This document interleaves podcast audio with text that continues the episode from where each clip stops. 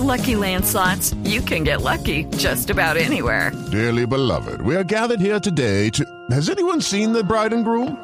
Sorry, sorry, we're here. We were getting lucky in the limo and we lost track of time. No, Lucky Land Casino, with cash prizes that add up quicker than a guest registry. In that case, I pronounce you lucky. Play for free at LuckyLandSlots.com. Daily bonuses are waiting. No purchase necessary. Void were prohibited by law. 18 plus. Terms and conditions apply. See website for details. Una de las noticias de esta semana que termina en Colombia ha sido una serie de denuncias de integrantes de la policía que han señalado que han sido objeto de presiones para que obtengan resultados a cambio de que les respeten los permisos o las franquicias, como se llama en el argot de esa institución. Y el detonante fue un intento de suicidio de una patrullera de la policía en el municipio de Soacha, muy cerca de Bogotá. Hoy conocemos un nuevo testimonio de un exintegrante de la institución a quien no vamos a identificar. Nos ha pedido que no lo identifiquemos por motivos de seguridad y nos va a contar su historia, cómo fue su experiencia frente a esos puntos, frente a esas supuestas presiones en la Policía Nacional. Buenas tardes, gracias por estar con nosotros. Buenas tardes, gracias a ustedes. ¿Usted recibió presiones eh, cuando fue integrante de la policía? Sí, claro, presiones como tener que cumplir ciertas órdenes para que ellos, me refiero a, a los altos mandos, a los que ordenan esas órdenes, valga la redundancia, cumplan también a unos superiores de ellos, muchas veces arbitrarias, muchas veces sin sentido y digamos que con el fin de simplemente dar un cumplimiento, como, como yo lo había mencionado. ¿Quiénes son los que ordenan ese tipo de, de actuaciones? ¿Quiénes son los que presionan por resultados a, a los integrantes de la, de la policía? Básicamente son los, las figuras de cargo que responden por una estación, por decirlo así, o un grupo determinado de uniformados. Es decir, oficiales fundamentalmente. Sí, sí, sí. Es decir, coroneles, capitanes, mayores. Sí, la mayoría de las veces. ¿Y cómo presionan? ¿De, de qué manera es un día habitual, cotidiano de un policía? Digamos como lo más común es que se, se presente sobre las 8 de la mañana un día lunes, martes, una orden excepcional de, digamos, hacer una incautación de tres o cuatro armas blancas, con un plazo de dos, tres horas para darle cumplimiento a la misma. Y si no consiguen a alguien con armas blancas, ¿qué pasa? ¿Qué tienen que hacer? Pues realmente el deber ser al ser era eso. El deber ser era que uno tenía que cumplir la orden pero el ser era totalmente diferente. Así poniéndolo, metiéndolo, metiéndole uno la ficha y haciendo los patrullajes y haciendo las respectivas requisas, por bien que le iba a uno, uno incautaba dos armas blancas. Las otras dos o la otra, para poder dar cumplimiento a la orden, desafortunadamente había uno, uno tenía que actuar en mala fe y legalizarla como se solía decir en, en, ese tiempo, ¿no? Hacer el diligenciamiento ficticio, una persona ficticia, con firmas ficticias y hasta huellas ficticias. Es decir, en términos prácticos es un falso positivo. Ustedes consiguen el arma y hacen el montaje de que sí se hizo una incautación. Tal cual. ¿Y pasaba en otro tipo de, de operativos? Es decir, ¿les daban algún tipo de, de número mínimo de capturas, por ejemplo? Pues básicamente eso se ve reflejado en la estadística año tras año, teniendo en cuenta el Plan Nacional de Vigilancia Comunitaria por cuadrantes.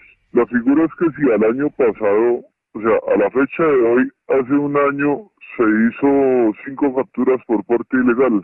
A hoy tenían que ser mínimo cinco. Si se hacían cuatro o tres, no servía, porque la idea era mantener la estadística. ¿Sí me hice entender? Sí, señor, exactamente. Y si de pronto no se cumplía esa orden o, o no se daban las capturas, pues ya ordenaban ya medidas disciplinarias, llamados de atención, anotaciones negativas al folio, cuando realmente pues está haciendo un trabajo o se solía hacer un trabajo a convicción y pues en buen sentido, ¿no? A pesar de que no era, digamos, el número requerido, se estaban dando resultados. ¿Y esas órdenes eh, provenían de, de alguna directiva escrita? Es decir, esto desde el mando central de la policía está determinado así, que por ejemplo, si hace un año se hicieron cinco capturas, al año siguiente tendría que hacerse las mismas cinco capturas? Claro, claro que sí, porque digamos que esa era la, la misión o la visión de ese Plan Nacional de Vigilancia Comunitaria por Cuadrantes. El fin particular de ese, de esa, de ese esquema era reducir o reducir la, la estadística. Salvo está que, digamos, habían casos que se presentaban en efímeros que ya digamos se salía de las manos el poder controlar ese tipo de estadísticas, digamos como un homicidio, un homicidio digamos en flagrancia o hallado o por voces de auxilio como sea. El tema es que ya pues obviamente un tema de esos no se podía pues tapar como se, se denominaba en su tiempo. ¿Usted tuvo que mentir, por ejemplo, ocultando homicidios? Pues en lo que yo estuve, gracias a Dios, nunca. Porque sí se presentaron por ahí, pero yo siempre tuve en cuenta el debido proceso, porque yo prefería pues ganarme una sanción o un tipo de acción disciplinaria interna a ganarme una acción penal, yéndose uno al extremo. ¿Y esto que pasó lo llevó a usted a tomar la decisión de salir de la policía? En parte, teniendo en cuenta otras circunstancias personales, pero sí, obviamente influye porque si uno no se siente bien en, en la actividad que, que la profesión delega, pues entonces hay que hay que tomar decisiones, hermano. ¿Qué pasaba si ustedes no cumplían con las cuotas que les pedían en la policía? No, lo que ya lo que mencioné anteriormente, ya ya lo, o sea, la línea de, de control, eh, llamadas de atención verbales, por escrito, informes disciplinarios ya para para control interno, asuntos internos y ya pues las sanciones de rigor y de ahí para arriba. Una pregunta final, ¿alguna vez usted pudo expresarle a un superior que, que estaba en desacuerdo con, con esas órdenes? Sí, ¿Y qué le dijeron? fue un conflicto verbal sin malas palabras, obviamente, pero sí con mucho fundamento y mucho argumento de mi parte. Sucedió una vez que hubo un, un, un muerto en mi jurisdicción. Yo iba con mi compañero y nos encontramos el caso de frente. En ese momento no era muerto. Nos encontramos un vehículo tipo carry, vehículo que iba transportando el herido hacia el hospital. Entonces, obviamente, el conductor nos, nos, echó, nos echó pito, nos hizo cambio de luces, que le abriéramos paso porque llevaban un herido. Obviamente, nosotros actuamos, hicimos el respectivo reporte a la central para el tema de las vías y el despeje de carriles y demás. Conclusión, esa persona llegó viva al hospital y se le hizo el procedimiento de reanimación, lo trasladaron a cirugía y estando en cirugía falleció más o menos como sobre las 8 de la noche, más o menos. Resulta que el hombre falleció y por órdenes internas, supongo yo, y arbitrarias, cierto comandante no, o sea, no le autorizó a ese servicio del hospital reportar el muerto todavía, o sea, en ese momento. Bueno, entonces ya esa persona nos, nos, nos mandó allá al lugar de los hechos a hacer el trabajo de campo, ¿no? La recolección de información y el, el inicio prelim- preliminar de la investigación y demás para el diligenciamiento de los informes y eso. Precisamente mientras nosotros nos dirigíamos al hospital, otra patrulla le dio captura al agresor. Entonces ahí ya, después de que pasó el boroló allá en el hospital y todo eso, el oficial de vigilancia que estaba a cargo del turno discutió conmigo porque él, digamos, la idea, la intención de él era que yo mismo fuera a judicializar el, el agresor. Cuando yo fui, digamos, el que le hice el acompañamiento de la persona herida, al mismo tiempo que la otra persona capturó al, al presunto agresor, pues no, o sea, no tenía, no tenía fundamento porque yo no podía hacer en los dos sitios al mismo tiempo. Y pues la ley dice que la autoridad, la primera autoridad que, que conoce un caso, en el caso particular que captura a la persona, pues tiene que, que terminar el caso, ¿no?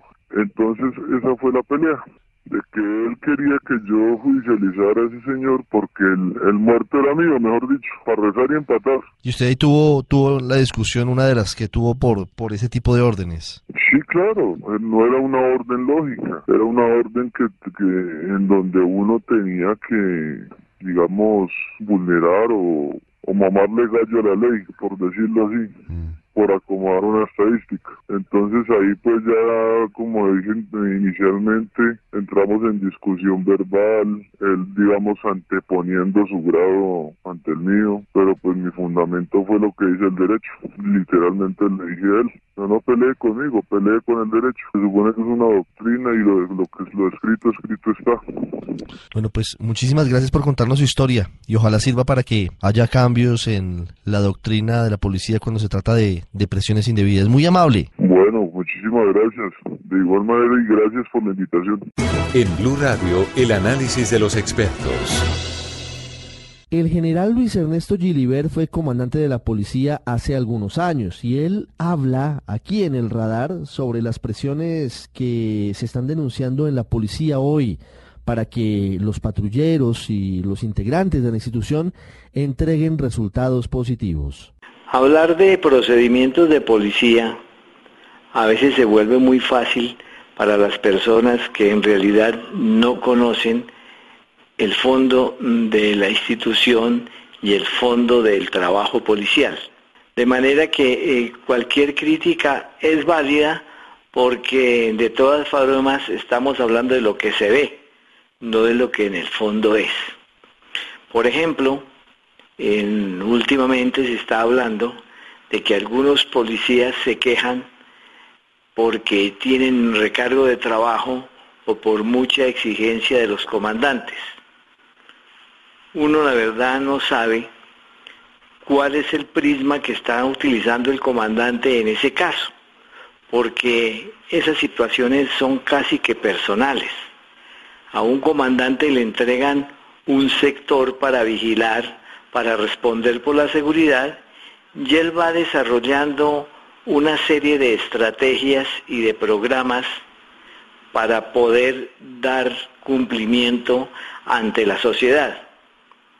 Algunos piensan que un gran número de capturas es una buena respuesta ante la, ante la comunidad, pero resulta que otros piensan diferente que el hecho no es capturar, el hecho es que la estadística muestre que no se presentan alteraciones del orden público ni que la sociedad está siendo víctima de antisociales.